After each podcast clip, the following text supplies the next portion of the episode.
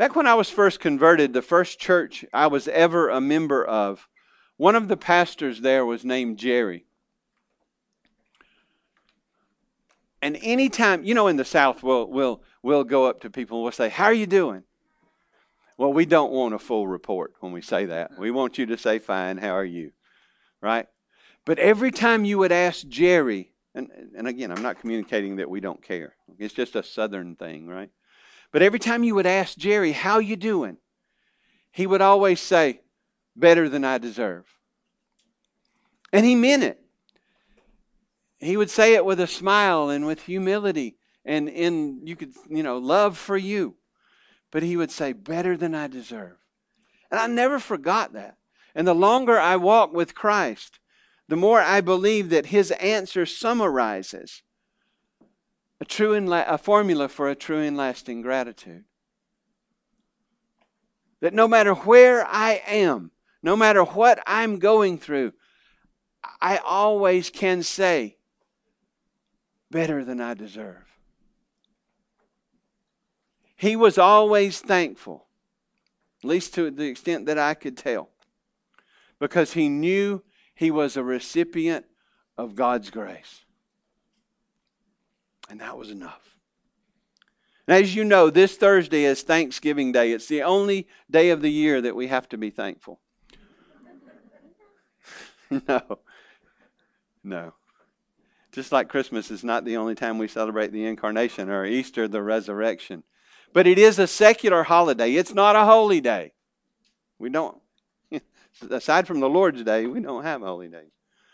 But like Christmas, we make use of the holiday to highlight an essential part of Christianity. and an essential part of Christianity is gratitude. Gratitude, thankfulness. And so I wanted us to look, we're just going to look at the first three verses of Psalm 107. And I entitled it The Thanksgiving of the Redeemed.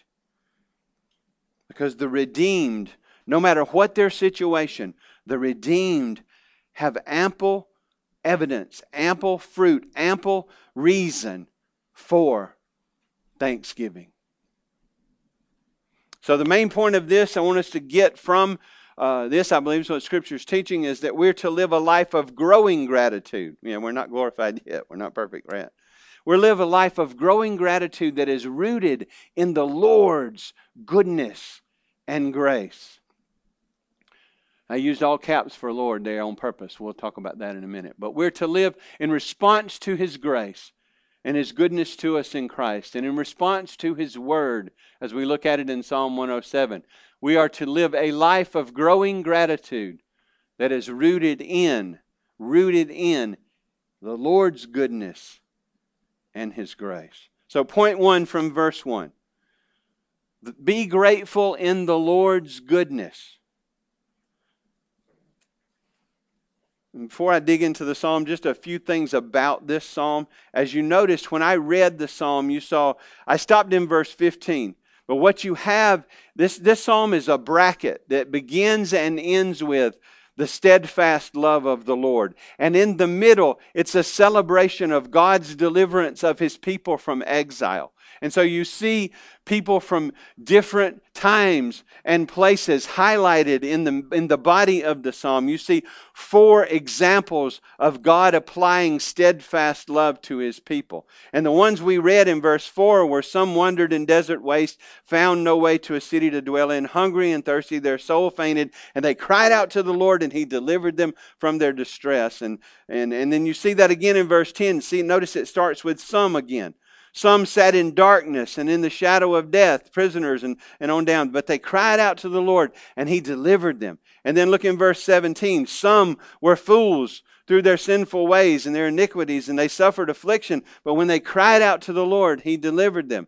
And then again in verse 23, some went down to the sea in ships and and that can be frightening. And they cried out to the Lord, and He delivered them. So you see, in the midst of a call to celebrate God's steadfast love, the, the psalm begins and ends with that. You see four sort of illustrations or examples of God applying His steadfast love and delivering His people from bondage, from the foe, from the enemy, from captivity in various forms and for various reasons. You have some principles on giving thanks for his steadfast love at the end, and then it ends again with whoever is wise. Let him attend these things, verse 43. Let him consider the steadfast love of the Lord. So you have those four examples of God applying steadfast love to his people and delivering them from exile. And we know that every deliverance in the Old Testament from exile points to our deliverance in Christ and from exile in our sin. Um, and we'll talk about that a little bit. And then there's a chorus in here that repeats itself. In verse 8, let them thank the Lord for his steadfast love. Verse 15, let them thank the Lord for his steadfast love. Verse 21, let them thank the Lord for his steadfast love. Verse 20, uh, 20 31, let them thank the Lord for his steadfast love. So you see steadfast love over and over. And our response to his steadfast love, it is enough. And our response to that love should be thanksgiving.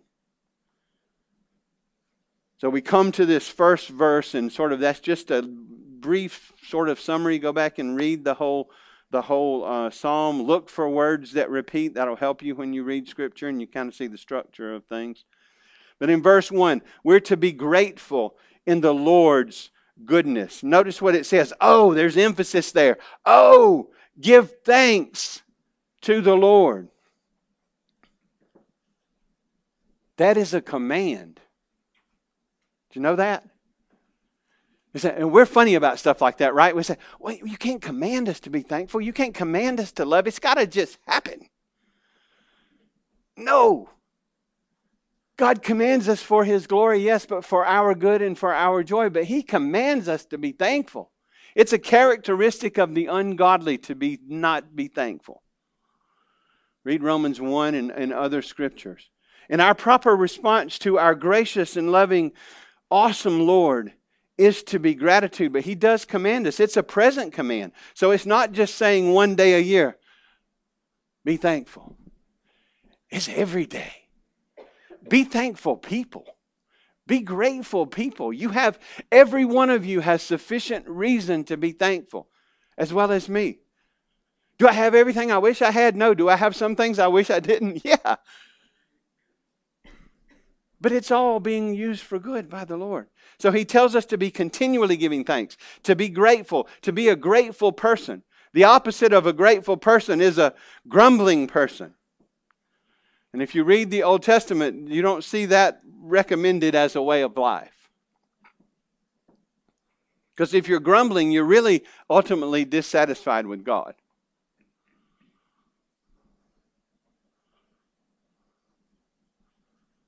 Are you a grateful person or a grumbling person? And you know, okay, let's be honest. Just say yes. Because none of us are glorified yet, right? We catch our. I'm not the only one, right? It catches himself grumbling sometimes. And we don't always do it out loud, do we? We can smile and be nice to people and be thinking, yeah, I wish you'd go away. Uh, it's just being real, right? I didn't think about about any of you this morning when I was smiling and talking to you. I heard it said from Steve Lawson, and he heard it said from I don't know who. But he said this You will be humbly grateful or you will be grumbly hateful. And you have a choice to make, and God commands you to make the first choice. And He's given you everything necessary for you to make the first choice. And it has nothing to do with your circumstances. Now, certainly we're to be grateful for all things, but this is talking, this is rooting us deeper. This is rooting us on the rock. This is rooting us on ground that will never shift or, or change or, or, or, or throw us for a loop. You will be humbly grateful or grumbly hateful. Gratitude. Think about it. We're to be grateful. So, gratitude requires what? Humility. Without humility, we won't be grateful. And gratitude requires contentment. If we're discontent, we might vocally be grateful, but we're not. So, one of the questions we can ask ourselves as we go through this text and go away from this text is, you know, you heard the old basketball saying, "Be like Mike," right? And there's this picture of Mike. None, of, very few of us could be like Mike in that way. Certainly not me. I was grounded. But uh, how much like Jerry are we, really, sincerely, in that we think in our hearts and sometimes say it with our lips how are better than I deserve? Better than I deserve. Or do you think, no, I deserve more, I deserve better, I deserve different? See, the opposite of humility and contentment is pride and discontentment, and that is not a path for, for gratitude. So God commands us just right out of the box. He says, Oh, give thanks to whoever. The Lord. And a little hint when you see and uh, when you see in your English translation all caps, it's it's talking, it's using a particular name for God. That they're trying to highlight in the translation that this is God's personal name. Translated should be translated Yahweh. I've got a couple of slides on that if you want to pull those up. There. That, funny story. When I started seminary, my first class in Hebrew, we had to make a photocopy of Genesis 11. It was in Hebrew. And so I did. I went to the photocopier and made my copy. I was halfway through the class before I realized I had it upside down. And the only reason I knew that is English was on the bottom, Genesis 11, and it was backwards.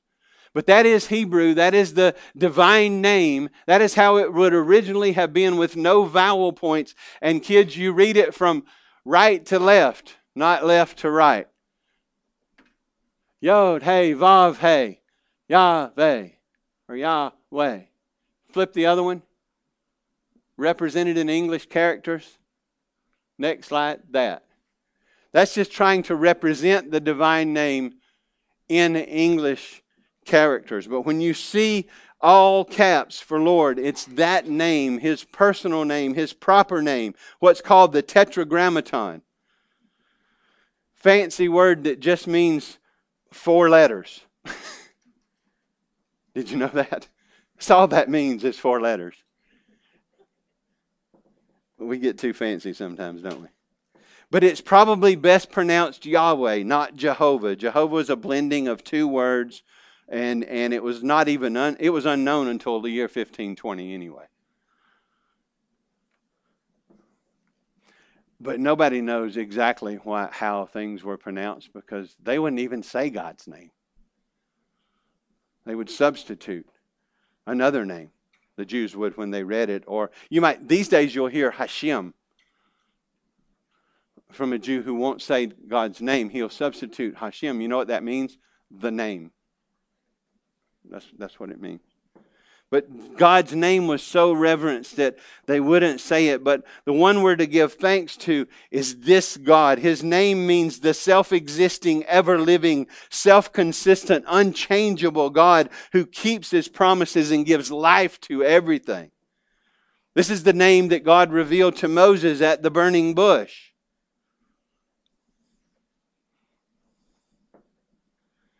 He is the covenant keeping God, the one who keeps his promises, the one who keeps his promise of steadfast love. Just a short little note on that. But look what it says it says, Oh, give thanks to the Lord, for he is good. Now, notice that little word for. We're going to see it twice. For he is good, and for his steadfast love endures forever that little word for means for or because. It's giving us reasons for giving thanks to the Lord. Okay, I see that you're commanding me to give thanks to you. Why should I do it? The very first thing mentioned is His goodness. Give thanks to the Lord, for He is good, or because He is good.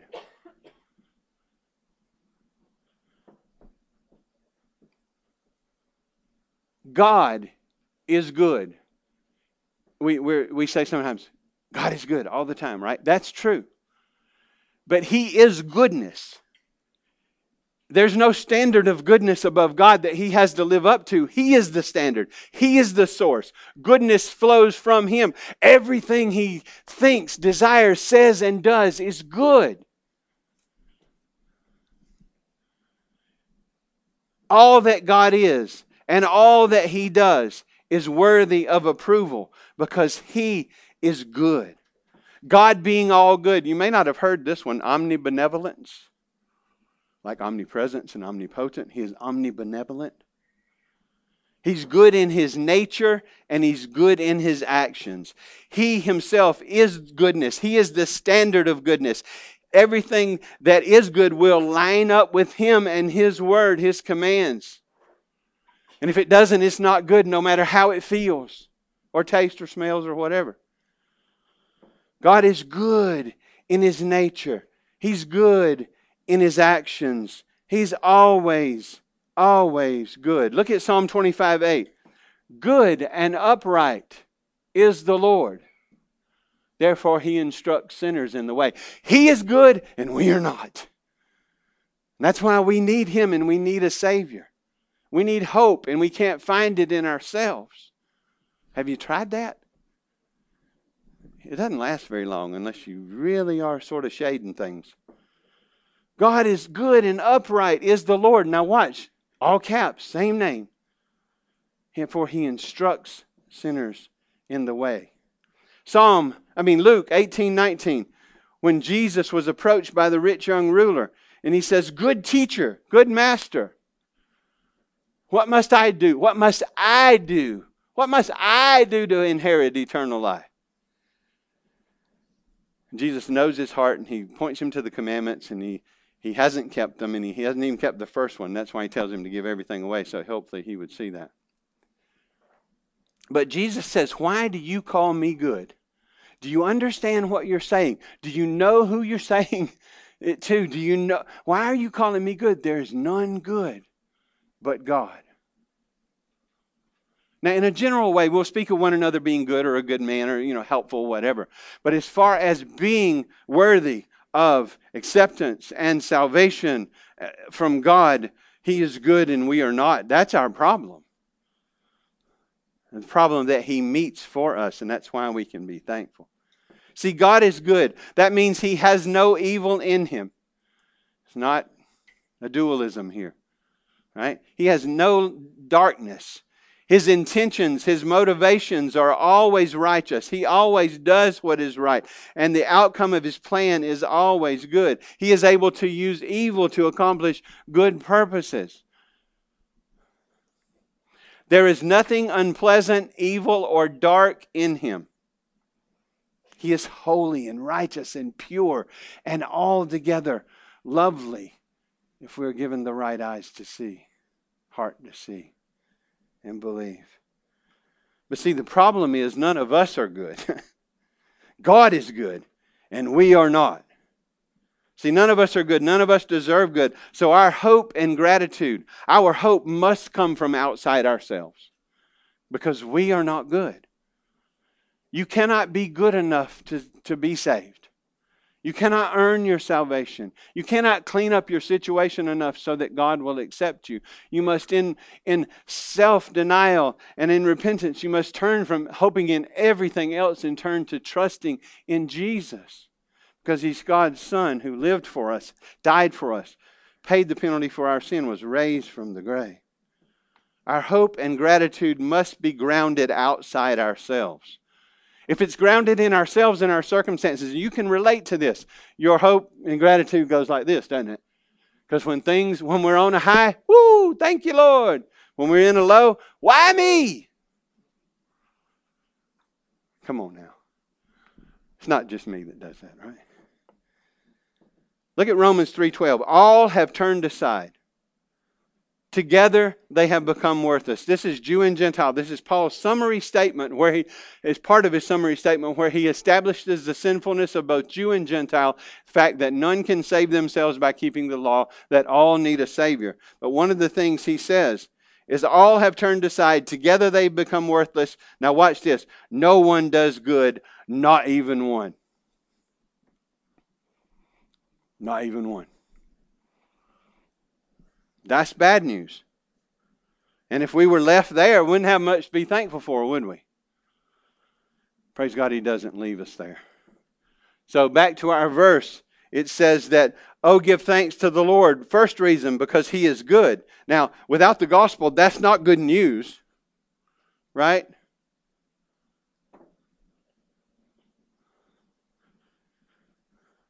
Second reason, for his steadfast love endures forever. The second source of gratitude is knowing his steadfast love, which is throughout this psalm and throughout the word, his covenant love, his never ending love for his covenant people through his son. You may have heard the Hebrew word hesed, and it was much more guttural than that. I don't have the Hebrew, you know. Hesed is used over 200 times in the Old Testament, and half of those times, is roughly half, is in the Psalms. And it refers to his committed and determined love, his loyal and royal love, his faithful, unfailing, undeserved covenant love. God is for his people and will never cease to be for them. And his Hesed, his covenant love, is incarnate in his Son, the Lord Jesus Christ whose very name is the Lord of salvation. Joshua in the Hebrew. He is our Redeemer. He is our access to God's steadfast love. So, knowing God, knowing His goodness, knowing His love, knowing His power, knowing His sovereignty, we know we can't take any attribute and just isolate it. Knowing our God is the first element to enduring gratitude. Knowing Him humbles us, shows us the answer is not in us, causes us to rest in Him and His purposes. We can trust Him and thank Him in the midst of everything because of His never ending, steadfast covenant love for His people. That, that love is rooted in, in eternity past. Ephesians 1 4. He chose us before the foundation of the world. In Him, who Jesus, that in love. See, He set His love upon a people before the foundation of the world. And His Son, being the mediator of the covenant, was given a people that He came to save. And He accomplished our redemption in His life. And He was raised from the grave. And the gospel is going forth, and the Spirit applies that redemption to His people, calling us to faith in Him. See, we are saved because of Him. We owe gratitude to Him because He is our salvation. It wasn't my idea. I was running as fast as I could from God. And He did a work of grace. And the same thing is true of you. We run religiously, we run irreligiously, but we're born running. And He arrests us because he has set his love upon us. And it's a love that will never end. It is a steadfast covenant love. So he is not only Lord and he's not only good and he's not only in control, but he is love and has loved and does love in his, his people. And he does deliver his people from exile because of his steadfast love. And he causes all things to work together in the lives of those he calls. He, not all things are good, but he uses them and works them for good to make us like Jesus. Romans 8 28, you know this. And we know that for those who love God, all things work together for good. For those who are called according to his purpose. See, the unbeliever cannot say that all things are going to work together for good because this is the best it's going to get. It's downhill from here.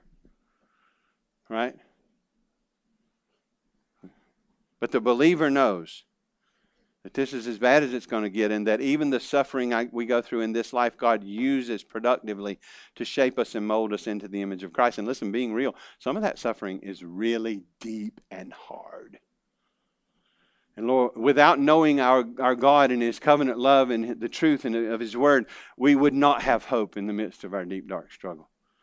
But knowing Him and knowing what He's up to and knowing how He delivers His people and what He has done for us in Christ, we have hope and we have ability to be grateful even in the midst of hard times. Because we know our God, we know He's good, and we know His steadfast love for us in Christ that nothing will be able to deliver us from or shake us from. Therefore, we can be grateful. Ephesians 5:20. Do you know that this is one of the fruits of being filled with the Spirit? He says, "Not don't be drunk with wine, but be filled with the Spirit." You know, singing psalms and all of this, and then this is another one: giving thanks always. Now, watch this, because this is hard. We go through some difficult stuff, right? Giving thanks always and for everything to God the Father in the name of our Lord Jesus Christ. See, the gospel is big enough to make us thankful for everything, even that deep, dark trial that we have gone through, or are going through, or will go through. He says that the power of His Spirit is enough, and His grace is so rich, and, and who He is for us, so that we are able to put this suffering in light of His grace and see what He's up to and give Him thanks for everything. Thanks to God the Father in the name of our Lord Jesus Christ. We have the Spirit because we have been redeemed. And therefore, we are able to do that. So, second point be grateful in the Lord's grace. This is where he talks about redeeming in verses 2 and verses 3. I won't spend as much time on these, but it says this in verse 2. This is be grateful in his grace. Let the redeemed of the Lord say so. Say what? that the Lord is good and his steadfast love endures forever. That Christ has come and has saved us from our sin, is his salvation is available to all as a free gift. Let the redeemed of the Lord talk of their redemption. And talk of God, their God and his grace, his steadfast love. Let the redeemed of the Lord say so, whom he has redeemed from trouble or from the hand of the foe, and gathered from the lands. And think about Israel's history, all of their oppressors and you know, the, the northern kingdom into captivity in Assyria, then the southern kingdom into Babylon, who had conquered Assyria, and they're just scattered, and God has brought them back into the land. And the psalmist is given thanks for the Lord delivering his people uh, from their captivity. And their being delivered from their captivity is a type or a picture of our being delivered from our captivity in sin. So we are to speak of his redemption. We are to speak of his grace. We are to brag on the fact of who he is and what he's done for us because he has redeemed his people. See, this psalm celebrates the Lord's faithfulness to his covenant in bringing the exiles back, bringing his people back. And his people are not just made up of old covenant people, we're new covenant people, the true people, grafted in in Christ. So God's faithfulness to his covenant and to his covenant people is highlighted here, and we are to speak of his faithfulness to his covenant and his covenant people, of his goodness, of his steadfast love, of his grace in redeeming us. Ultimately and fully, we are the redeemed, right? The, the, the Christ has become the cornerstone. That's in the psalm. He is our salvation. It's marvelous in our eyes. We rejoice in it. We have been redeemed and brought back from the hand of the foe, from the captivity. We've been gathered in Christ. See, their redemption pictures our redemption, and we are the redeemed who can brag on their God. It's what Peter says, and other scriptures said that it's our privilege to speak of his love and grace. Now, listen, don't just hear that as speaking to people outside the church. We need to do that, and we need to share the gospel, and we need to say so. We need to speak that to one another and encourage one another in our God and in His faithfulness and in His grace. Because individually we will lose hope. And we'll be in the midst of hardship, and we need people to come alongside us and love us and help us remember that we are the redeemed. We have a God who is good, and His steadfast love endures forever. And whatever trial we're in, He will see us through. Maybe into the next life, or maybe in this life. But He'll use it all for good. Christ has saved and redeemed, has paid the price for his people, which includes you if you are trusting in him. If you are trusting in Jesus, you know that God is good. You know that his steadfast love is real. You have been forgiven for all of your sins. You have been clothed in the righteousness of Christ. You are a child of God now, empowered by his Holy Spirit to live for him. Because Christ died for our sins. According to the scriptures, he was buried and he was raised the third day. Believe on the Lord Jesus Christ and you will be saved. See, God in his goodness set his covenant love upon us. And he gave us to his Son who came to save us. And the Spirit has applied that redemption to us so that we have turned and trusted in Jesus. And my question is maybe you've understood this, maybe you haven't. Are you trusting in Jesus and Jesus alone for your salvation this morning? I didn't ask you how strong your faith is. None of us have perfect faith. When we're glorified, well, it'll all, we all struggle. But push to the wall, are you trusting in Jesus? If you're trusting in Jesus, you are the redeemed. And you can brag on your God, but you can rest in Him and be grateful to Him. See, Jesus came to save his enemies. He died for our sins. He was raised from the grave, and he has redeemed us and granted us life through him and through the gospel. And I hope that every one of you, it is your testimony this morning that you are trusting in Jesus and Jesus alone. I mean, it's as simple. Think about the tax collector God, have mercy on me, a sinner. Lord Jesus, save me. I trust in you. There's no real sinner's prayer in Scripture. It's a heart that turns in faith to Jesus and receives and rests in him. Hmm. Whoever is wise, let him attend to these things and let him consider the steadfast love of the Lord. See, our biggest problem, we don't see it that way always, but our biggest problem has been solved. We have been reconciled to God. We've been redeemed. We've been forgiven. That is sufficient ground for gratitude, no matter what trial we're going through. But we have to remind ourselves of that. Being redeemed is a sufficient condition for a lifetime of thanksgiving. That's what he says in this psalm.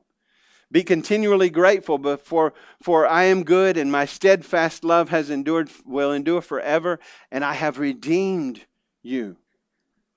That's hear me, believe me, because we wrestle and we struggle with this. That's all you need to be thankful, biblically speaking, is to know Jesus and the salvation that is yours in Him. Circumstances will lie to you, your heart, everything, uh, but the gospel is the ground. Grace is the ground. Christ is the ground that is sufficient for a life of thanksgiving. So just pulling away, knowing the Lord and His love, and resting in our hope in His grace is sufficient fuel for a life of gratitude. Knowing that God loves me and that He has sacrificed His Son to redeem me. How can I not be grateful? How can I look at him honestly and say, I need more than that? I, that's cool, but I need more than that to be thankful. On top of that, knowing that He's in control and promises to work out everything for my good helps me to be grateful in the midst of the trial. As hard as this is, and in a way I can't imagine because I don't see how this is anything good, I know you're going to work this for good. Help me to, I mean, read the Psalms. Watch the psalmist pray through that and grapple with that and, and struggle. And how long? And but come out on, I know that I will see the Lord in the land of living. I'm trusting my God, my Savior. He will answer me. He's in control. He is sovereign. He's promised to work out all things for my good. And if he wasn't sovereign, he couldn't promise that. There's not a maverick molecule in the universe, R.C. Sproul says. And it's true. And it helps us to be grateful. So I'll give you a warning pride never leads to gratitude. Ever, never, ever. Discontented hearts are never grateful hearts. Discontented hearts always think that they need more to be thankful. Pride leads to a self centered life, and a self centered life is death. Pride needs a bridge out warning, it won't get you to the other side. It will never lead you to true fulfillment and gratitude. Just one verse, quoting the Psalms, James says, This should be enough. God opposes the proud, but gives grace to the humble. And one of the graces that he gives is the empowerment and the enablement to be thankful and to be satisfied in him and his goodness and his grace. Encouragement, biblical humility, knowing it comes from knowing what I deserve. I don't deserve grace but wrath. But I know his grace in Christ. And that helps me to embrace the truth that no matter how bad things get, as I see them, I am much better off than I deserve. Al Martin visited Three Rivers Baptist Church one time and he prayed with the elders, and they were, they were all shaken by the first thing he said in his prayer. He said, Father, I thank you that I am not in hell right now. Man, that kind of puts it in perspective, right? I thank you that I have your grace. Gospel leads to humility and leads to a God centered life of peace. The kind of humility and contentment, this kind, is a recipe for resting in His grace, the grace of His redemption in Christ, and living in an abiding sense of His love. How do I know God loves me? How do you know God loves you? It's not in you to know that, right? You don't feel it. The cross. The cross is how you know.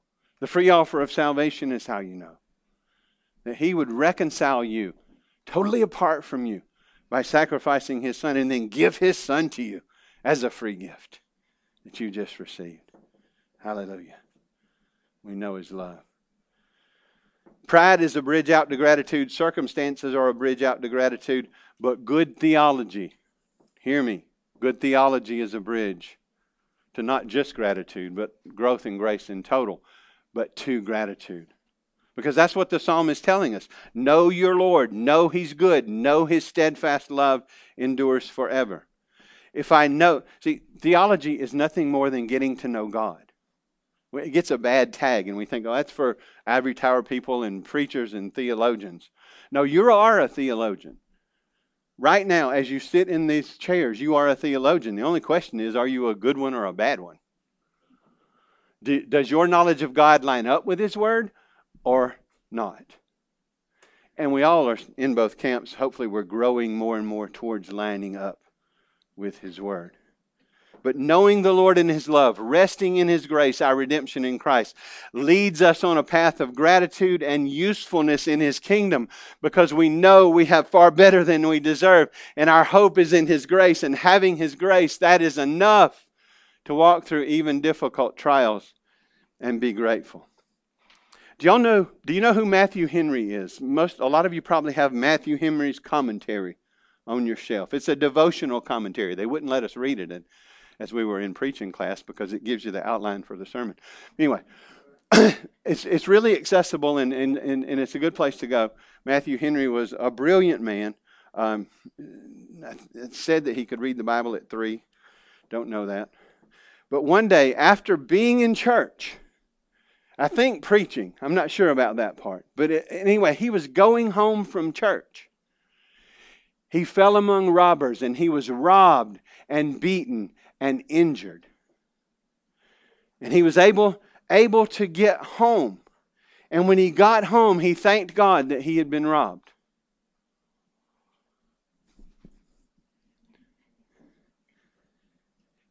He thanked God that he was not killed. He thanked God that he had money for them to steal and that God had richly provided for him. He thanked God that they didn't get all his money. He thanked God that it didn't happen to someone else because it might have been a powerful discouragement to them. His being robbed resulted as much praise and thanksgiving to God. That doesn't boost him up. It's just he was rooted and grounded in God's grace, and he understands what I'm trying to preach to you this morning, and he actually applied it to life so that he could be grateful for being robbed. It's just an illustration of what I'm saying. His grace is enough. His strength, His grace is enough. His power is made perfect in weakness. Having Jesus, we have everything necessary for gratitude. See, we don't need all things to go well to be grateful. We don't need all things to go well to be grateful. If we do, we're focused in the wrong place. We need to know well to be grateful. And knowing well, rooted in God and His goodness and grace to us in Christ, rooted in His salvation, and having that defined life to live as Christ, right? We need good theology. We need to know well. And if we know well, we'll be grateful. I mean, goodness gracious, without that, things can go perfectly and we still won't be grateful. We just be proud.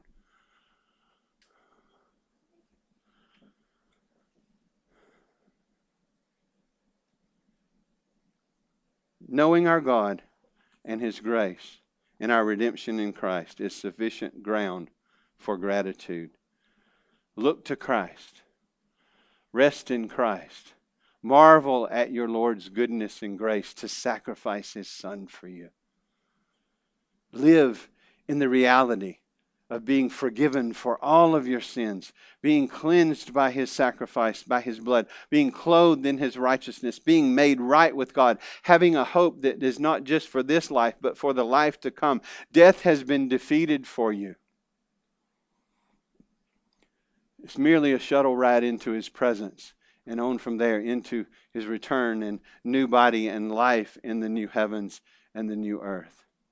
Knowing God in his grace should produce in us an abiding gratitude that thanks our Lord for everything because we know he is for us and with us and will never forsake us. So when you're asked this Thanksgiving what you're thankful for, the gun is loaded. You know, the old saying, don't talk about politics or religion at the table. Well, the gospel is neither and rightly understood. What are you thankful for? Well, let me tell you what. My God and His goodness and His steadfast love, His grace to me in sacrificing His Son. See, it opens the door for the gospel. Yahweh the Lord is good, and He's set His love upon us, and He's delivered us from our sins and its consequences. So, if you want a formula, God plus grace plus faith equals thanksgiving.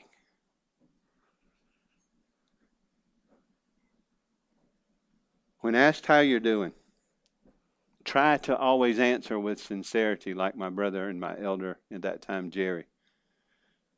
Far better than I deserve. To live as Christ. Let's pray. Lord, make us a humble, a faithful, and a grateful people. People who know they are redeemed and are willing graciously and lovingly to say so. That you are good, that you are kind, that you are gracious, you are merciful, your steadfast love endures forever. You have sacrificed your Son for us that we might be reconciled, redeemed, brought back, delivered from our exile in fulfillment to all the shadows of all the Old Testament. Our Savior is salvation. Help us to dwell there. And even through tears, to be able to say, Lord, I thank you. I don't understand it all, but I thank you. And I know you're with me. I know you're for me. And I know somehow you're going to make this glorify you and make me more like Jesus. So help me to trust you. Help me to rest in you. And help me to revel in your grace to me in Christ. Lord, save those who don't know you. Grow those who do. Be at work in our hearts. And Lord, as we go with our families and celebrate a secular holiday of Thanksgiving, may we be truly humble and loving and gracious and grateful people who bring glory and honor to your name. It is in Jesus' name that we pray. Amen.